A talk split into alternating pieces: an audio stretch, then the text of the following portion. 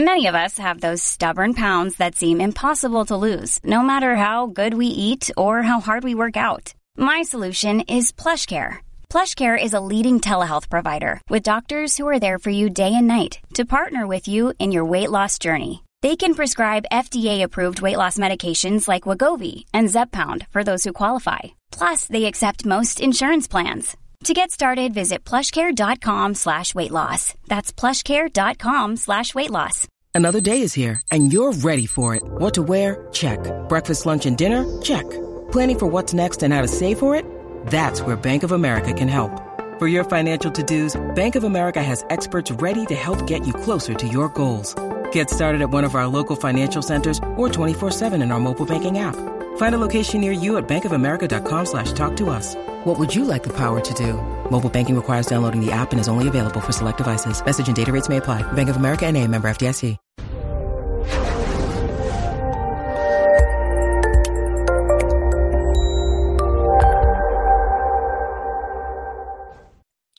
This episode was pre-recorded as part of a live continuing education webinar. On-demand CEUs are still available for this presentation through all CEUs. Register at allceus.com slash counselor toolbox. I'd like to welcome everybody to Group Therapy, which is a um, product of Treatment Improvement Protocol 41. Today we're going to be going over chapters 1 and 2. Um, tip 41, they actually did make into an in service, which is what I loosely based um, the next sets of presentations on. Um, and we're going to talk about some of the different ways you can use group and make it beneficial and helpful and hopefully easier than some other ways of approaching treatment. So, in the first part of today's presentation, the goal is to provide an overview of group therapy, which is used in substance abuse and mental health treatment. And like I said, I'm loosely basing it on it, um, but a lot of times the groups that we're doing in substance abuse are the same ones we're doing in mental health. We're going to discuss the uses of group therapy in treatment, define five therapy models, explain the advantages of group therapy, and modify group therapy to treat and address substance abuse issues. So, group therapy is awesome because it supports members in times of pain and trouble. It's something that we can make available. The um, community mental health center that I worked at before. And if you've worked in community mental health or even private mental health, maybe, um, a lot of times there are waiting lists to get into IOP, to get into PHP, to get into residential, to get into detox.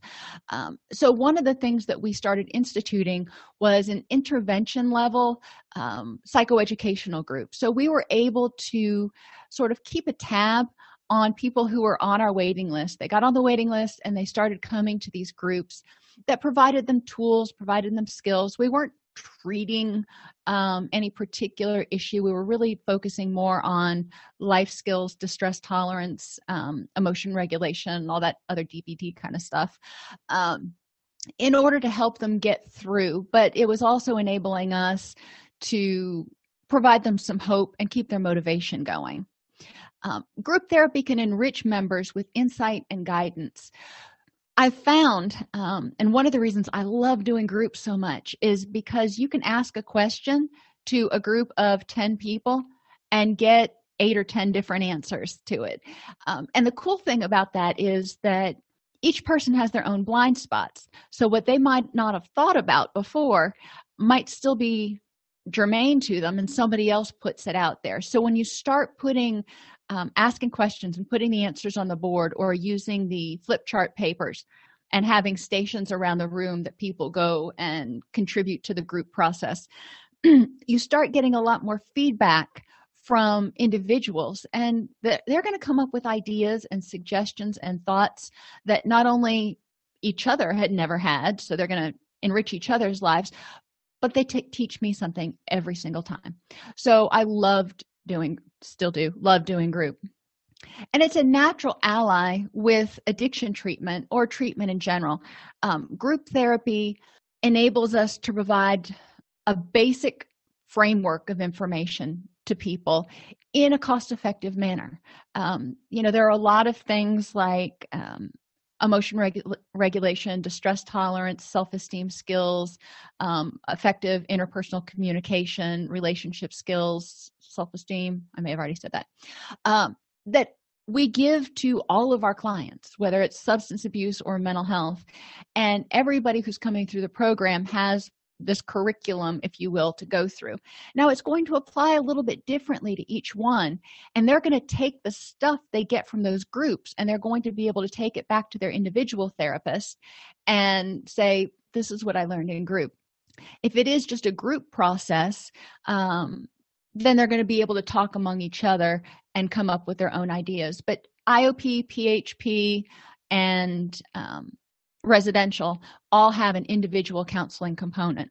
If you're doing an intervention level group um, of 0.05 on the ASAM if you will uh, you may not have that individual therapy component. So you want to make sure that when you provide members with information and you help them start gaining insight that you tie it up in a nice little bow at the end and help them apply it. So what did you get out of today's group that could have been helpful last week and how could you have used it?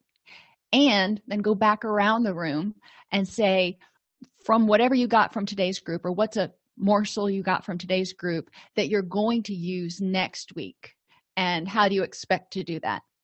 So i encourage them to take one or two morsels and figure out how they can use that um, in their particular in their particular life.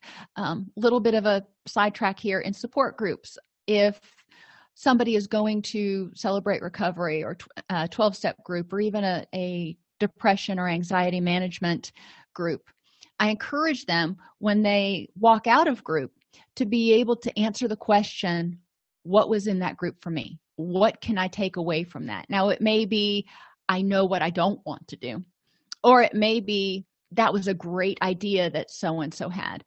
But i want them to answer that question every time not just walk out a group and go well that was a good group. Why? Why was it a good group? What did you get out of it? Group therapy as opposed to self-help groups and support groups if you will has trained leaders.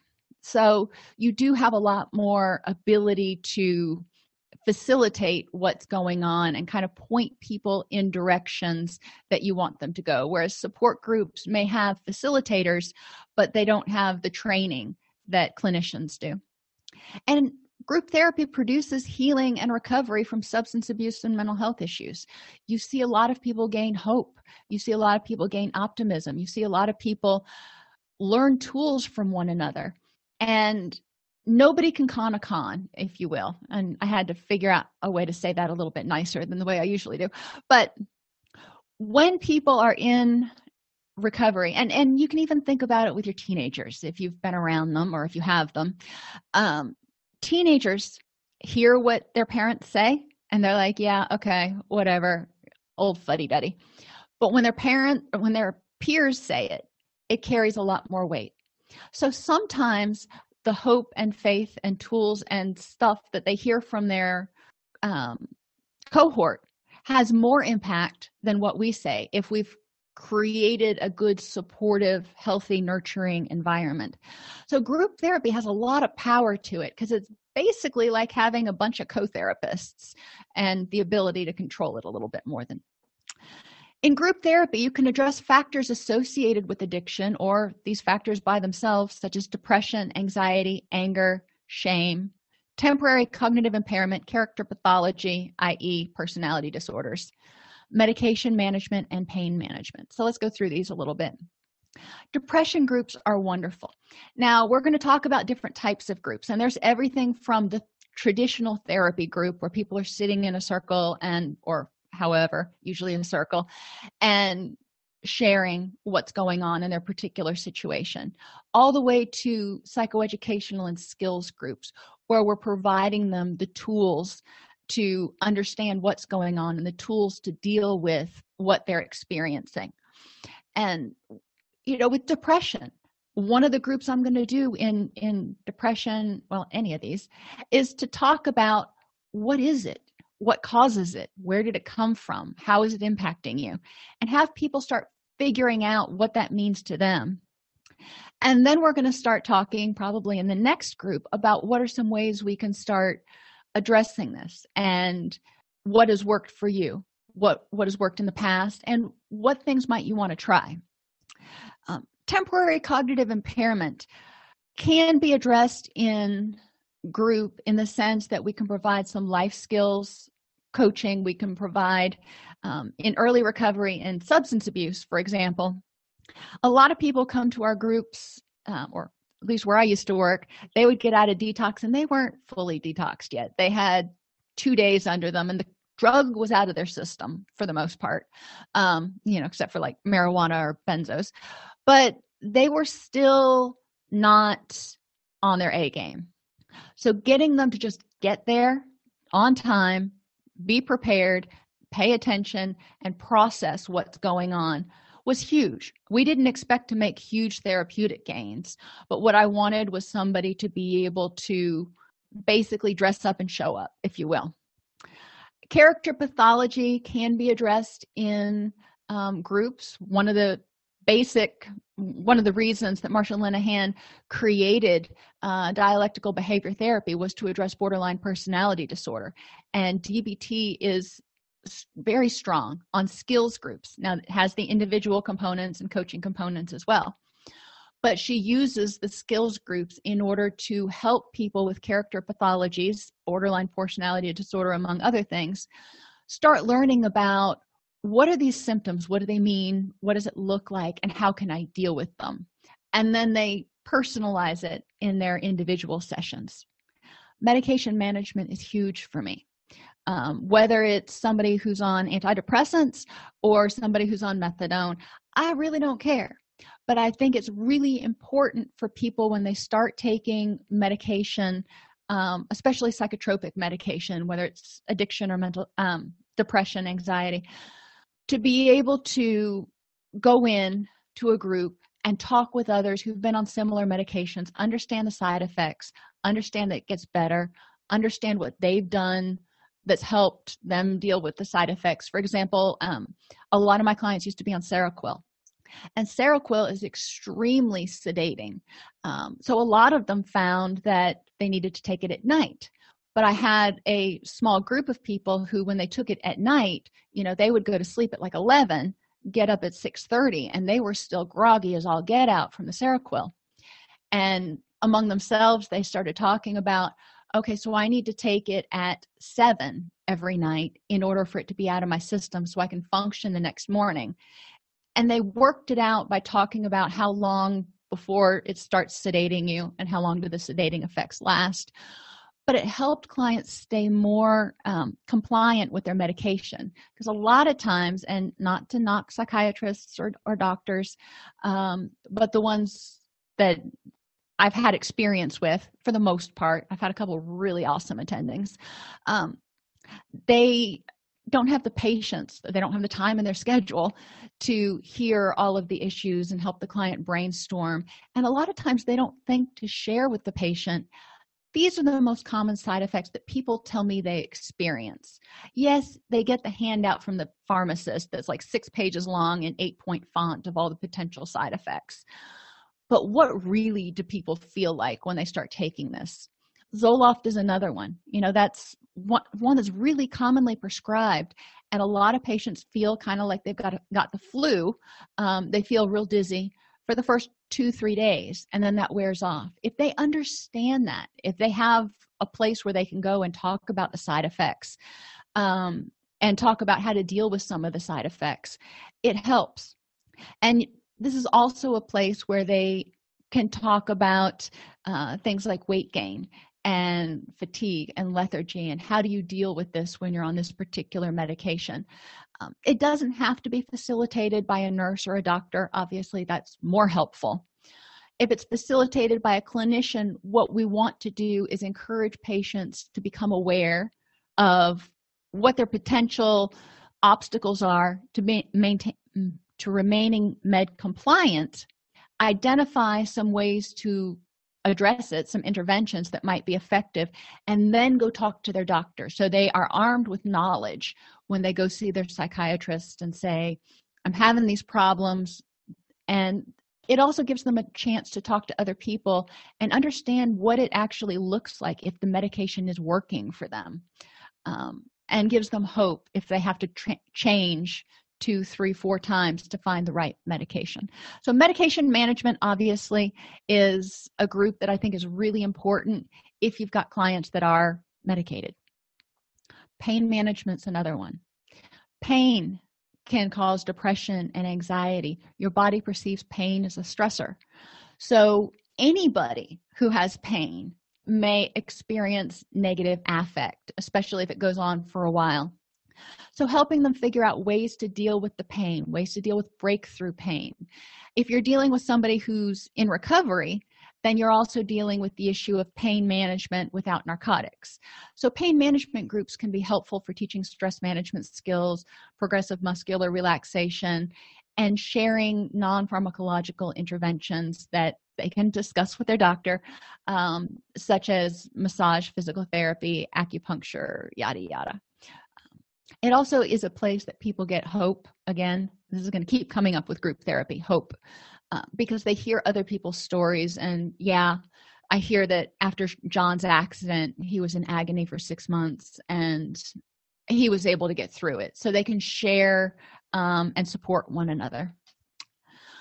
Groups provide positive peer support for abstinence from substances or addictive behaviors. Remember we want to check our clients um, assess our clients to make sure they're not engaging in addictive behaviors like um, internet gaming pornography gambling um, food ish, food and eating addiction anything like that.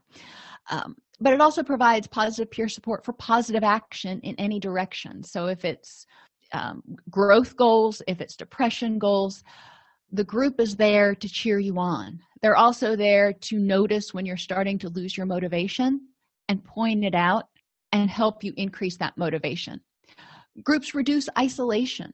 So if you're dealing with someone who's got empty nest syndrome someone who's got depression someone who's got um, an addiction it helps them understand that they're not the only one dealing with that and they can share and support enabling the mem- members to witness the recovery or transformation of their fellow group members and see how other people deal with similar problems.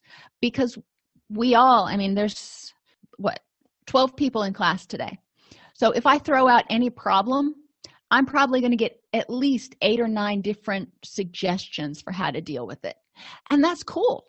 But that's the awesome part about group too because they can share with each other what do you do when you can't get to sleep at night what do you do when the anxiety is so oppressive that you feel like you can't breathe?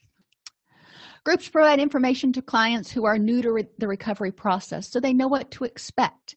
They're not going to be giddy as all get out 24 hours seven days a week 365 days a year probably ever because that's not reality.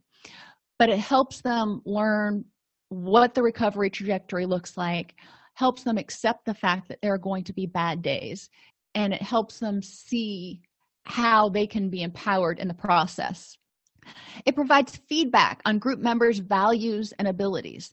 They're going to hone in on their own values. And, you know, I encourage in my groups, and obviously from a multicultural perspective, I think it's vital that we encourage members to explore their own values and accept or reject them as they are. And it's not me to, for me to say whether your values are right or wrong but i want you to know what your values are and make sure that they're yours not something that came from the media or something that just kind of popped into your head and you don't know where it came from that you don't agree with.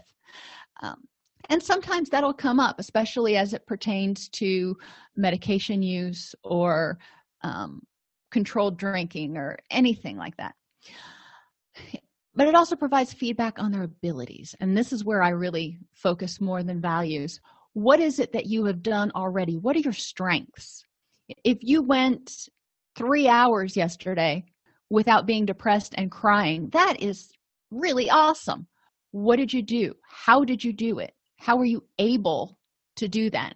And i want to highlight that ability so we can build on it we want to highlight the exceptions to the problems and offer sort of a family like experience where people get um, a sense of belonging and support when groups are run well even if they're skills or psychoeducational groups. When a group member leaves drops out relapses whatever happens they just if they suddenly leave it affects the entire group.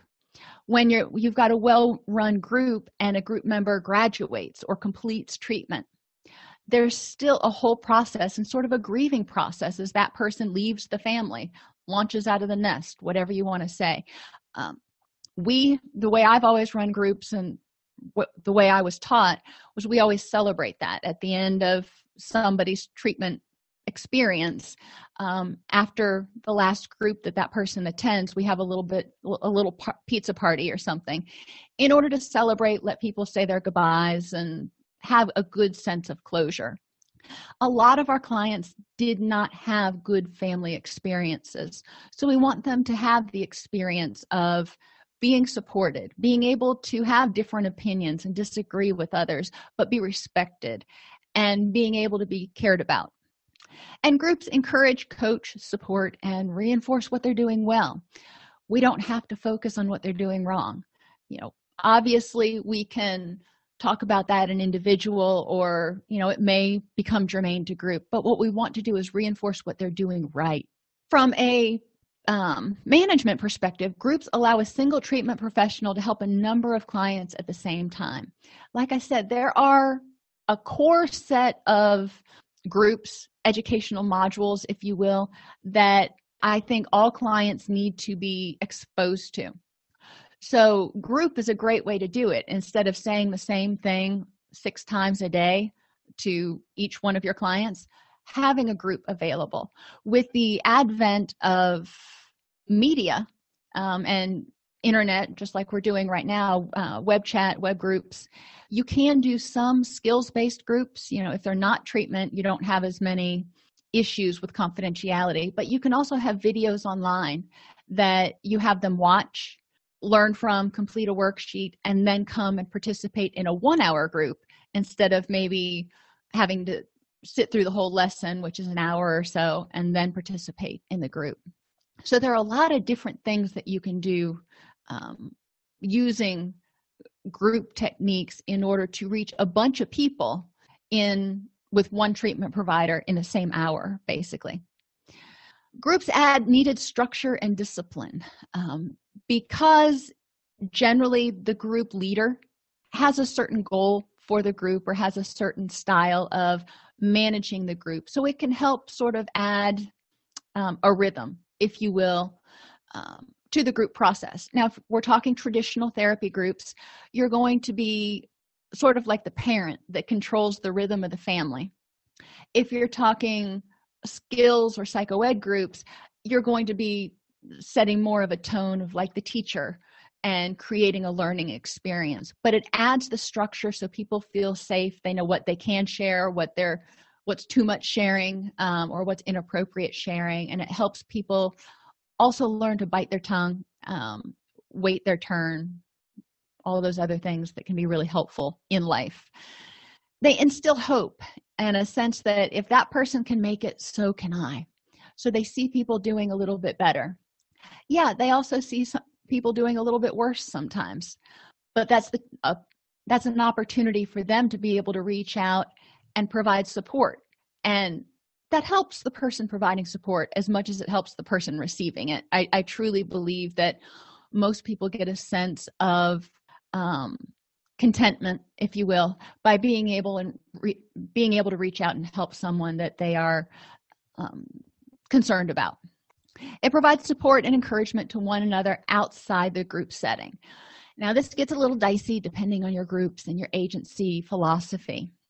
In reality in substance abuse groups the people that are in your group are probably going to be going to the same support group meetings. So telling them not to ever contact each other outside of group is unrealistic. They're going to see each other in the community. So it's important to help them understand how to set boundaries and what's okay behavior and what's not okay behavior um, between group members. Other groups other facilities are less stringent on that and actually encourage the clients to reach out to one another outside of the group setting. So depending on the group the issue your agency all that kind of stuff there's going to be more or less sharing. What i want to see especially is if you have for example an iop it's three hours so you're to have three groups with breaks. I want to see people talking outside a group. I want to see people sharing not just all sitting in there going when do we get out of here? I want them to develop relationships and learn how to effectively communicate.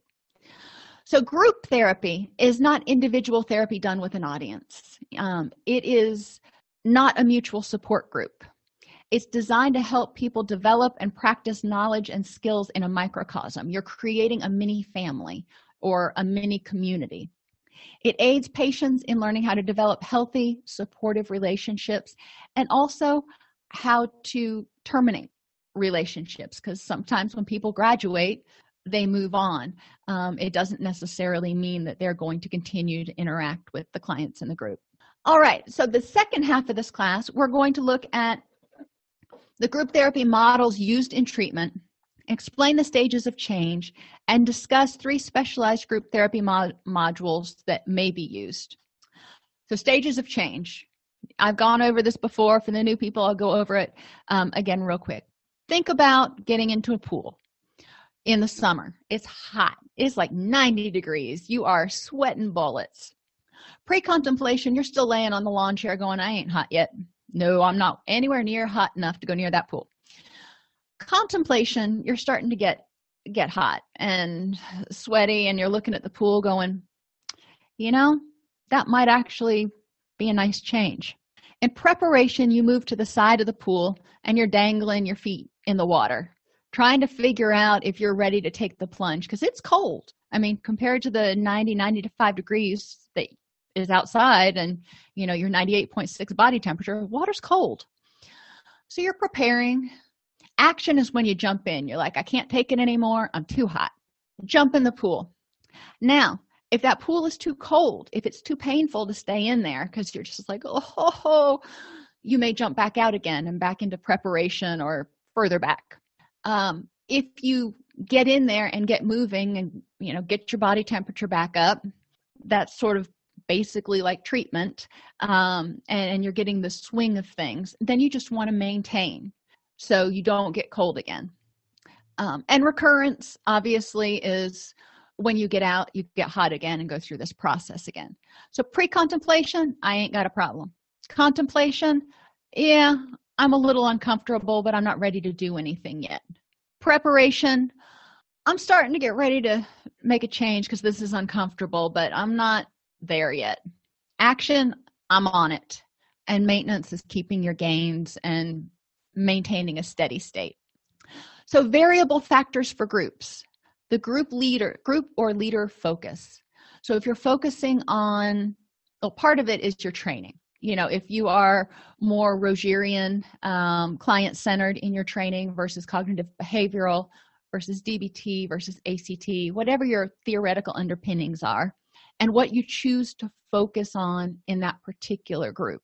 Because there's a lot of stuff we can focus on whether it's cognitive physical emotional. We want to um, another thing that affects it is the specificity of the group agenda. If you're going to have a group and it's on self-esteem well that's not real specific so it could go 16 different ways till sunday. If you're looking at self-esteem and disarming the internal critic now that's much more specific for that group so that's going to really affect what that group looks like for that session or that set of sessions how um, similar or different your group members are. If they have a lot of different experiences, you're going to have a different experience as a group leader than if you have a lot of people who have the same experiences. Um, Open ended or determinate duration of treatment. If you've got a group that somebody can join, and if they want to stay for 104 weeks, they can stay for 104 weeks. That's up to them versus a group that is 16 weeks long. That's also going to affect how your group goes, what you cover, how connected group members become. Um, I use 104 weeks just to sort of overemphasize. I hope nobody stays in group for 104 weeks, but the level of leader activity. I've seen groups where leaders will throw out a discussion and they're like, okay, topic for today is what do you think about it? And let the group facilitate, sort of self facilitate with a little bit of nudging here and there versus other groups where the leader is very involved and goes around and goes, okay, Sam, what do you think about this? Sally, what do you think about it? Uh, and that affects how people um, react and what they expect. It doesn't necessarily affect what they get out of it, but these are variables which could affect how someone meshes with the group. Not everybody is going to like a real open ended, loosey goosey group. I don't. You know, I'm real structured. Um, so I prefer to be in groups where I know what the agenda is, what we're going to do. My groups, we start out with a review from the last group. That's the first five minutes and check in with everybody. Next five minutes. We do a 15 to 20 minute psychoed piece. And then the last, you know, 30 minutes of group, I spend going around the room and having people tell me what is it that you got out of this? What do you think you could how do you think you could use this next week? etc and really applying it to what they know. So that's how my groups go. So they're really very structured. Obviously you've got to be able to uh, drop back and punt if a client is in crisis or something really strikes a nerve with them you know you might have to change up a little bit. But overall you're sort of setting the tone for what's going to happen in group. The duration of treatment and length of each session. You're going to cover a lot more in a three hour iop session that and treatment is five days a week for 12 weeks then you're going to cover in a treatment program that's one hour a week for eight weeks so just knowing what you're going to try to cover will affect the depth or the breadth of what you go through the arrangement of the room also affects how the people interact. If you have them set up in theater style or classroom style, people interact differently than if they're all sitting around in a circle. Um, and if you ever want to experiment with that, it is interesting to notice how how much differently people interact and how much more they seem to participate um, when they're sitting sort of in a circle versus when they're in theater style and they feel like they can hide. And the characteristics of the individuals sometimes you're going to have people who are really enthusiastic and chatty. Sometimes you're going to have people who are not. And it could be for a whole host of reasons. It could be a bad fit. It could be they're involuntary. It could be they just got out of detox. It could be that they're all just at that level of clinical depression that they're having a hard time staying with the group. And it's up to us to adjust in order to try to meet the needs of as many people in group as possible. Now, while I'm saying this, they didn't really say the size of group here.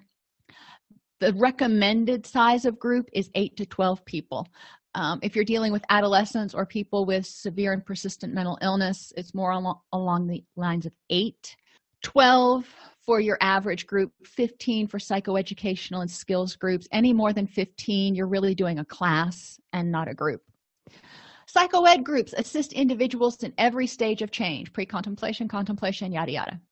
It helps clients learn about their disorders, their treatment or intervention options, and other resources that might be available to them, such as assistance with prescriptions or um, physical therapy or whatever other wraparound services we often call it might be available. And they can also be used to provide family members with an understanding of the person in recovery. So, family ed groups can be really awesome because then you get to understand and hear what the family thinks is going on and expects is going to happen in treatment and what they're seeing and hearing. And you can normalize for them what's actually going on with the client. So, somebody recovering from clinical depression or somebody with bipolar disorder you know this is what recovery looks like this is what living with the disorder looks like this is what um, being on this medication looks like i've had a lot of patients because i deal with um, mainly co-occurring um, i've had a lot of patients who have bipolar disorder um, and you know some sort of substance abuse issue. They start taking seroquel because that seemed to be the drug of choice for our prescribing at that particular time. And they would start acting all groggy and the family would freak out going you're using again. And so family education groups were a great time for us to um, educate not only about the disorder but also about treatment medications side effects and how to interact with the loved one to be as most as supportive as possible. Psychoed groups educate about a disorder or teach a skill or tool and work to engage the clients in the discussion. I don't want to stand up there and lecture. Um, i want them to be able to throw out ideas. So if i say um, you know what is it that you do when you're struggling with somebody because they just grate on your every last nerve? What are some things you do to solve that problem or to deal with it? Um, i don't want to just tell them everything. I want to do something more socratic and encourage them to tell me how they work with it. And if they come up with something that's not quite on point um, as far as being the most effective or healthiest approach then we'll talk about it and we'll say well i'm sure that's worked for you. I'm wondering you know if there's a kinder gentler way to do it or you know kind of massage it a little bit to morph it into something that is useful. Um, we want to prompt clients to relate what they learn to their own issues including their disorders you know how do you how does this relate to your depression but also your goals your challenges and your successes. Psychoed groups are highly structured and follow a manual or curriculum um, and it doesn't have to be a manualized curriculum that you buy from somewhere. You can create your own curriculum but you teach the same thing and it's sequential. And it follows a teach apply practice method. So you teach a skill you have them talk about how they would apply it how that might apply to them and then you have them practice it in role plays or imagining how they might use it next week basic teaching skills are required for psychoed groups though which re- requires that you understand the basic components of learning. And i call these the three c's. Capture which is how you get the knowledge. I mean you got to get it into your brain somehow. I am a visual kinesthetic learner. I learn virtually nothing from sitting in lecture classes. I'm off in la la land in about 30 seconds. I know this about myself um, so i need to have material that i can see which is why i do powerpoints here. Some of y'all may not might not even be looking at the screen. You may be off doing something else and listening to me. More power to you however you get the information in your brain is great. Um, global and sequential. Some people are are global. They need the big picture. When they're doing a puzzle they want to see the box first in order to do the frame and then fit all the pieces in. Sequential people don't want the box. That's cheating. They look for pieces and put them together and then try to figure out how all the pieces go together to make a whole and then they're voila there's a whole. In order to appeal to both of those at the beginning of group give an overview of what you're going to cover in group um, and if you can sort of a written agenda. It's not always practical. I always tried to put it up on the whiteboard. Um, we always had issues with how many copies we were allowed to make and stuff. So in the interest of saving trees try to give them some sort of an agenda so they know what the progress is or what they can expect from group. Talk about it so people can hear it. Apply it through role plays having them apply it to themselves make them manipulate that information in their mind and provide visual representations like bullet points of what you're going over. If you can't if copies again are an issue have them bring a notebook and write on a whiteboard so they can see it. So you're presenting information as many ways as possible. Conceptualization is relating the information to building blocks. So if you're teaching a uh, unit on cognitive distortions then you're going to talk about maybe using extreme words all or nothing talk. So i might say tell me about a time that you've said something like you always do this and then we we are going to talk about how to change that and how you know thinking about things that way might be contributing to some of their distress. And then caring. This is the biggest one which is again why i have clients when they leave a group ask themselves what could i get out of that why was that important to me if they're not motivated to remember it they're not going to think back to high school biology or college humanities archaeology 101 for me um, I learned what I needed to learn for as long as I need to learn it to pass the test, and then I forgot it all because I didn't care about it. So we want them to care or they're not going to remember. So get it in their heads, help them relate it to something they know, and make them care about it. Make them figure out why it's important to them. Foster an environment that supports participation, encourage participants to take responsibility for their own learning. Use a variety of learning methods that require sensory experiences, which means talking about it, you know, talking about it, listening to it, and maybe drawing, art therapy. Try to incorporate as many senses as possible. I always find that role plays are a big hit. You can also break up concepts and have break up your group into smaller groups and have each of the smaller groups reteach a concept to make sure that they understand it. Uh, and be mindful of cognitive impairments. So if you've got someone who is impaired in some way make sure that you have some sort of um, method to ensure that that person is keeping up with the rest of the group if it's a diverse group skills development cultivate the necessary skills to prevent a relapse depression anxiety addiction and achieve an acceptable quality of life. Part of skills groups assume that the clients lack needed skills such as coping skills interpersonal skills communication skills hence the term skills group. So we want to allow clients to practice skills in groups. Psychoed groups provide the knowledge and if you remember in basic treatment planning it's knowledge skills then abilities. So you know it you learn how to use the skill and then an ability is the ability to put those skills into practice. So we want them to be able to practice these skills in a safe microcosm. You want to focus on skills directly related to recovery and those to thrive in general. Think about maslow's hierarchy. They need to get those biological needs met. They need um, food shelter medication pain management health safety and safety from themselves and love and belonging.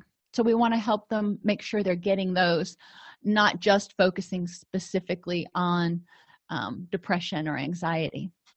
Skills development groups have a limited number of sessions and a limited number of participants so everybody can practice. We don't want a um, big auditorium. We want that 8 to 15 number ideally. And they're used to strengthen behavioral and cognitive resources. Skills groups focus on developing an information base on which decisions can be made and actions can be taken.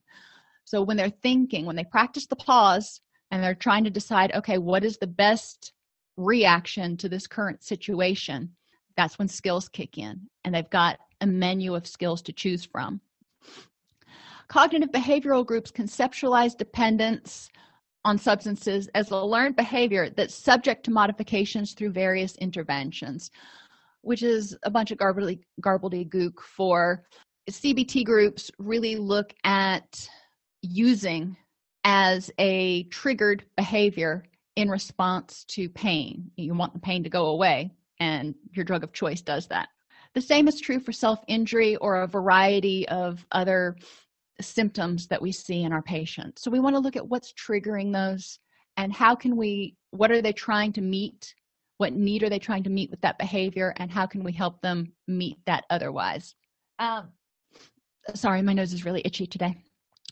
Work to change learned behavior by changing thinking patterns beliefs and perceptions and includes psychological elements like thoughts beliefs decisions opinions and assumptions cbt groups develop social networks that support abstinence so the person with dependence becomes aware of behaviors that may lead to relapse and develops strategies to continue in recovery. Now that's for addictions groups. For anxiety and depression the same is true. We want them to have social networks of other people who experience the same diagnosis if you will so they can become aware of relapse warning signs when they're starting to become impatient. They're not sleeping as much. They're whatever their relapse warning signs are for their condition disorder whatever you want to call it.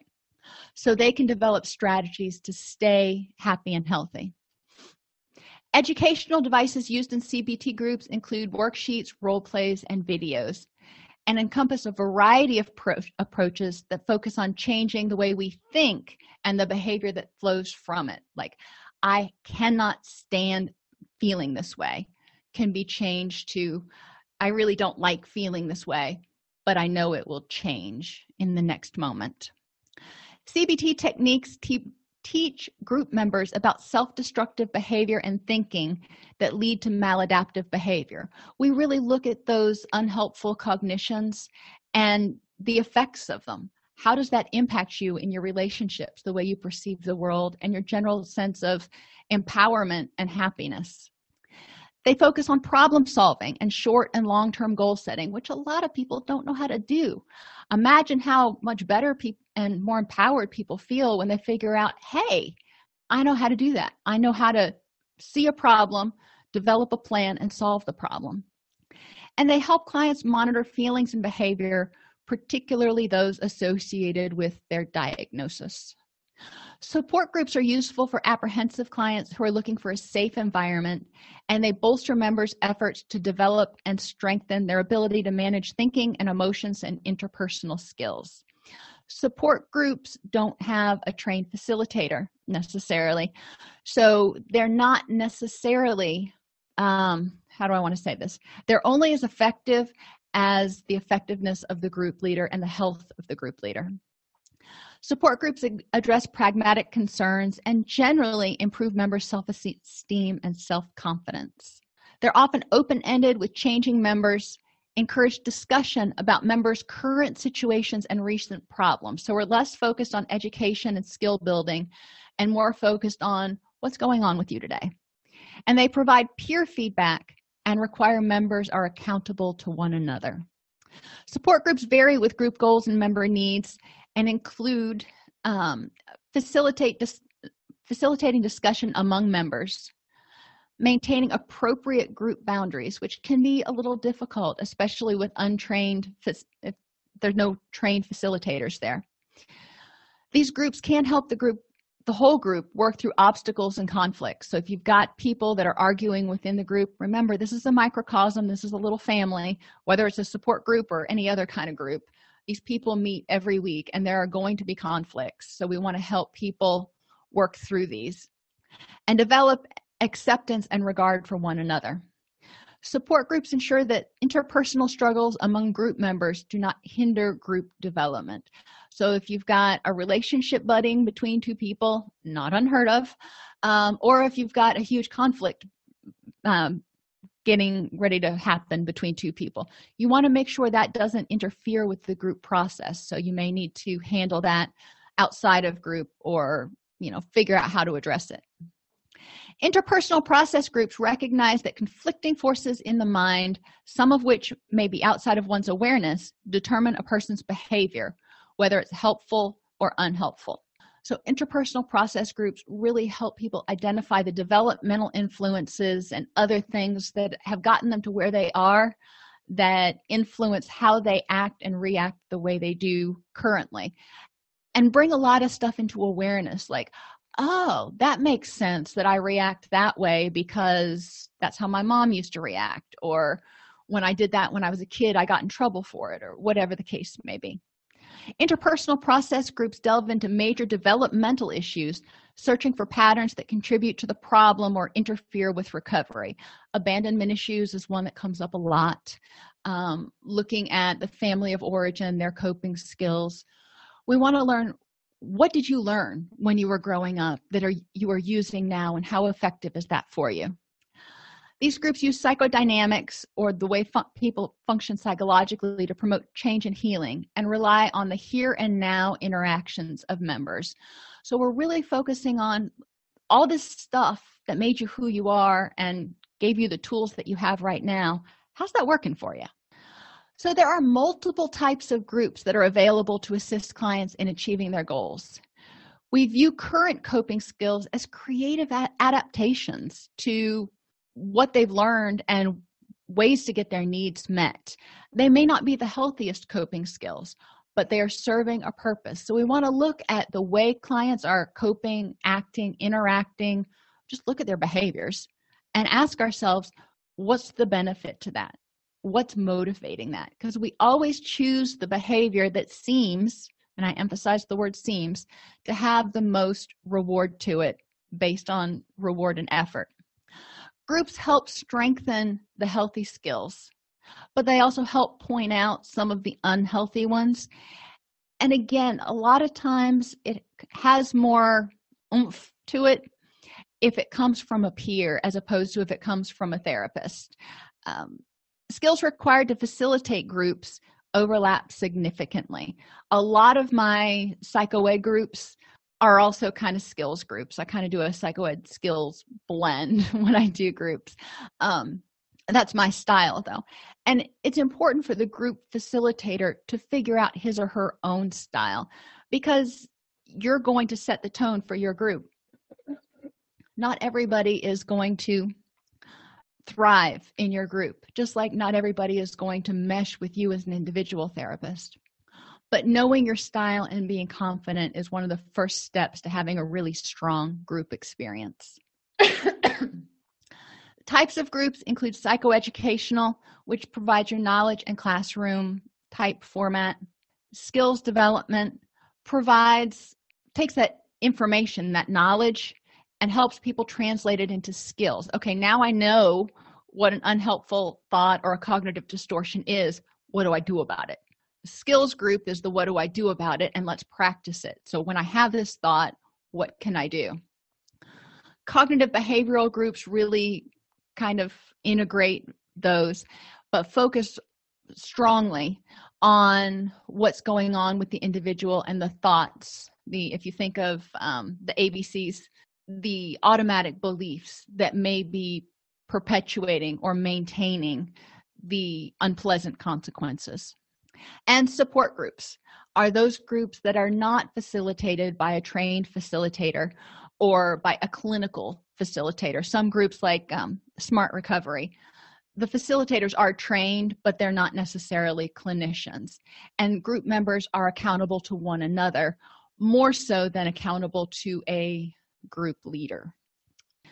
Start group by telling people what they're going to learn and do and why it's useful to them. Make them care, give them that global perspective of what's going to happen, and then go through the information step by step or sequentially.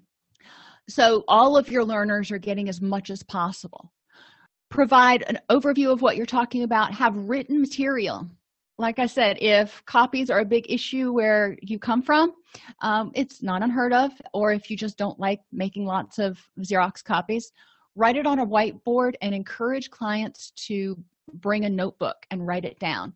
Clients will actually remember things better if they have to write it down because they're going to paraphrase it, which is a form of kinesthetic learning, before they write it down, most likely, because they want to write down as little as possible.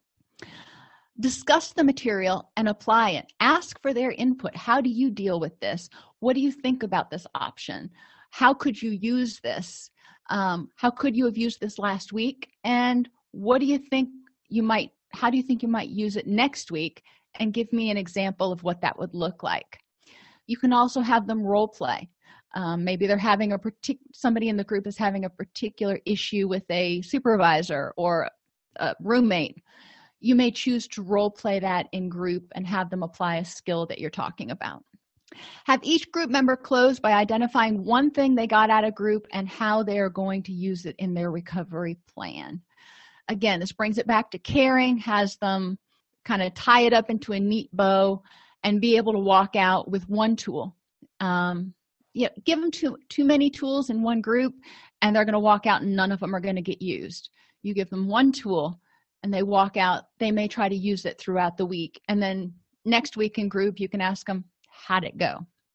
If you enjoy this podcast please like and subscribe either in your podcast player or on youtube you can attend and participate in our live webinars with dr snipes by subscribing at allceus.com slash counselor toolbox this episode has been brought to you in part by allceus.com, providing 24 7 multimedia continuing education and pre certification training to counselors, therapists, and nurses since 2006.